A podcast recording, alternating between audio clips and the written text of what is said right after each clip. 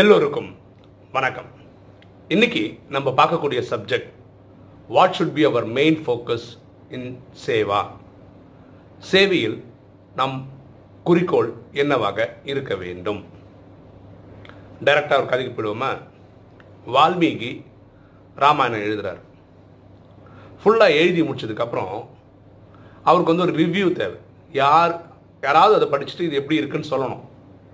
அப்போ அவர் முடிவு பண்ணுறார் யார்கிட்ட காட்டலாம் அப்படின்னு முடிவு பண்ணி நாரதர்கிட்ட கொண்டு போய் தான் எழுதின ஸ்கிரிப்டை கொடுக்குறார். அதாவது அவர் எழுதின ராமாயணத்தை கொடுக்குறார். நாரதர் டாப் டு பாட்டம் ஃபுல்லாக படித்து பார்த்துட்டு நல்லா இருக்குது அப்படின்னு கொடுக்குறார். ஆக்சுவலாக வால்மீகி எதிர்பார்த்தது வந்து வாவ் சூப்பர் அவ்வளோ பியூட்டிஃபுல்லாக இருக்குது அப்படின்ற ஒரு ரிப்ளை எதிர்பார்த்தாரு. ஆனால் நாரதர் சொன்னது என்னென்னா நல்லாயிருக்கு அப்போது வால்மீகி கேட்குறாரு நல்லா தான் இருக்கா? அதுக்கு மேலே இல்லையா அப்படின்னு கேட்குறாரு ஆ நல்லா இருக்கு அவ்வளோதான் அப்படின்னா என்ன? இதோட வேற ஏதோ ஒன்று நல்லா இருக்குன்னு அர்த்தம்.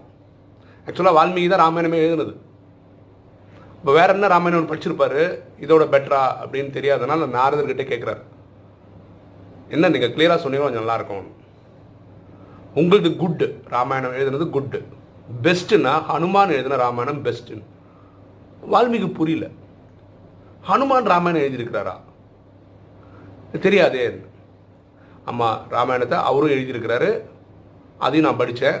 ரொம்ப பியூட்டிஃபுல்லாக இருந்தது. எக்ஸலண்ட்டு அது எது கூட கம்பேர் பண்ணவே முடியாது அப்படின்னு சொல்லி அவரோட அபிப்பிராயத்தை நாரதர் சொல்கிறார் இப்போ வால்மீகி அந்த ராமாயணம் என்ன தெரிஞ்சுக்கணுன்றதுக்காக ஹனுமானை போய் பார்க்குறாரு. ஹனுமான் கிட்ட இந்த மாதிரி சொல்கிறார் நான் நீங்கள் எழுதின ராமாயணம் பார்க்கணும். ஹனுமான் என்ன பண்ணியிருக்காருன்னா வாழை இலை இருக்குல்ல அது மாதிரி ஏழு வாழை இலை எடுத்து அதில் நகங்களால் ராமாயணம் செதுக்கி இருக்கிறார் அந்த ஏழு வாழை இலையை கொடுக்குறாரு. இதை வால்மீகி படிக்கிறார். எல்லாத்தையும் படித்து முடித்தோன்னா வால்மீகி ஓன்னு அழுறார். இப்போ ஹனுமான் கேட்குறே அழறீங்க? அப்படின்னு. இல்லை நான் எழுதின ராமாயணத்தை விட இதுதான் சூப்பர். நான் இவ்வளோ கஷ்டப்பட்டு எழுதின ராமாயணத்தை யார் படிப்பா? அதை நினச்சேன் அழ ஆரம்பிச்சிட்டேன் அப்படின்னாரு. ஹனுமான் சொல்கிறாரு நீங்கள் ஆடுறீங்க ஒரு செகண்ட் வெயிட் பண்ணுங்கன்னு சொல்லிட்டு என்ன பண்ணுறாருன்னா அந்த ஏழு வாழை இலையை எடுத்து அப்படியே நசுக்கி தூக்கி போட்டார் ஹே என்ன பண்ணீங்க? என்ன பண்ணுறீங்க அப்படின்றார். இல்லை நான் என் சந்தோஷத்துக்காக எழுதினேன் அவ்வளோதான் நீங்கள் எழுதுனதுக்கு ஒரு அங்கீகாரம் கிடைக்கணும். மக்கள் அதை படிக்கணும் மக்கள் அதை தெரிஞ்சுக்கணும். அதுக்காக நீங்கள் இவ்வளோ கஷ்டப்பட்டிருக்கீங்கன்னு நல்லா தெரியும். நான் ராமன் மேலே இருக்க பட்டுக்கு எழுதியிருக்கேன் அவ்வளோதான் எனக்கு மக்களோட அங்கீகாரம் வேண்டாம். எனக்கு ராமனோட மனசில் இடம் கிடைச்சா போதும். அதனால் நான் எழுதின ராமாயணத்துக்கு எனக்கு ஒரு பேர் புகழ் வேண்டாம். இப்போ நிறைய பேருக்கு தெரியாது ஹனுமானும் ராமாயணம் எழுதியிருக்காருன்னு தெரியாது. நமக்கு ராமாயணம்னு சொன்னாவே வால்மீகி தான். இதுக்கு பிற்காலத்தில் நிறைய பேர் ஒரு ஒரு பாஷையில் எழுதியிருக்காங்க. தமிழில் கம்பராமாயணம் இருக்குது இல்லையா? ஸோ ஹனுமான் சேவை பண்ணும்போது ரொம்ப கிளியராக இருந்திருக்கிறார். அவருடைய ஃபுல் சேவையோட நோக்கமே ராமன் மனசில் இடம் பெறணும் அவ்வளோதான் மக்களோட அங்கீகாரம் இருக்கா அப்படின்னா அவர் அதை பற்றி எதிர்பார்க்கவே இல்லை. இந்த ராஜயோக சேவை பண்ணுறவங்களும் இப்படி இருந்தால் நல்லாயிருக்கும் அதாவது பரமாத்மா மனசில் இடம் பெறுற மாதிரி நம்ம சேவை பண்ணணும். அதான் முக்கியத்துவம் கொடுக்கணுமே ஒழிய மக்களோட அங்கீகாரம் கிடைக்குமா? அப்படின்றதுக்கு பின்னாடி போகிறது கிடையாது. பரமாத்மா வானிலை சொல்கிறாரு உங்களுக்கு பிராமண சமுதாயத்திலேருந்து உங்களுக்கு ஆசீர்வாதம் கிடைக்கணும்னு சொல்கிறாரு ஆசீர்வாதம் எப்போ கிடைக்கும்னா நம்ம அந்த மாதிரி சேவை பண்ணணும் அவங்க ஆசீர்வாதம் கொடுப்பாங்க. நம்ம போய் எனக்கு ஆசீர்வாதம் கொடுங்க ஆசீர்வாதம் கொடுங்கன்னு ஒருத்தர்கிட்ட போய் நிற்கிறது கிடையாது. இது ரெண்டுக்கும் ரெண்டு வித்தியாசம் இருக்கு. புரிஞ்சுட்டா நல்லது.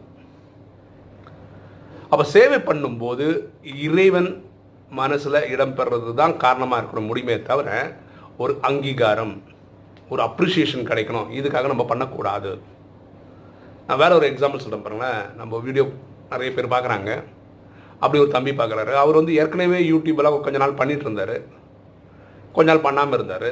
திரும்ப யூடியூப் நம்மள்தெல்லாம் பார்க்க ஆரம்பிச்சு ஒரு இன்ஸ்பிரேஷன் வர ஆரம்பிச்சு திருப்பி அவரும் ஒரு யூடியூப் போட ஆரம்பித்தார் அப்புறம் சொன்னார் அண்ணா நான் இந்த மாதிரி யூடியூப்லாம் போட ஆரம்பிச்சிருக்கேன். ரொம்ப சந்தோஷம். அவர் என்ன சப்ஜெக்ட் டீல் பண்ணுறாருன்னா அப்புறம் முந்நூற்றி அறுபத்தஞ்சு நாளுக்கு ஏதோ ஒரு விசேஷம் இருக்குது father's day mother's day friends day lovers day அப்படி நிறைய டே இருக்குல்ல. அது மாதிரி முந்நூற்றறுபத்தஞ்சு நாளுக்கு ஏதாவது ஒரு டே இருக்குது இது எப்படியாவது என்சைக்ளோபீடியாவில் படித்து பார்த்து விக்கிபீடியாவில் படித்து பார்த்து அவர் ஒரு வீடியோ போட்டுட்டு இருந்தார். ரொம்ப நல்லா இருந்தது. நான் சொன்னேன் நானும் சப்ஸ்கிரைப் பண்ணுறேன்ப்பா நானும் பார்க்குறேன்ப்பா. அப்படின்னு நான் சப்ஸ்கிரைபும் பண்ணிட்டேன். ஒரு ஒரு மாதம் ரெண்டு மாதம் ஆனதுக்கப்புறம் இந்த தொடர்ச்சியாக வரணும். டெய்லி ஒரு டே இருக்கு. வீடியோ வராமல் இருந்தது. அப்போ ஒரு நாள் தம்பிகிட்ட பேசினேன் என்னப்பா வீடியோ வர மாதிரி தெரியலையே. இல்லை நான் என் ஃப்ரெண்டு ஒருத்தன் சொன்னான் பார்த்துட்டு யூடியூப்பில் வீடியோ போடுறதெல்லாம் ஒரு பொழப்பா? அப்படின்னு கேட்டான். நான் மனசு ஒடிஞ்சு போயிட்டேன். அதுலேருந்து வீடியோ போடலை.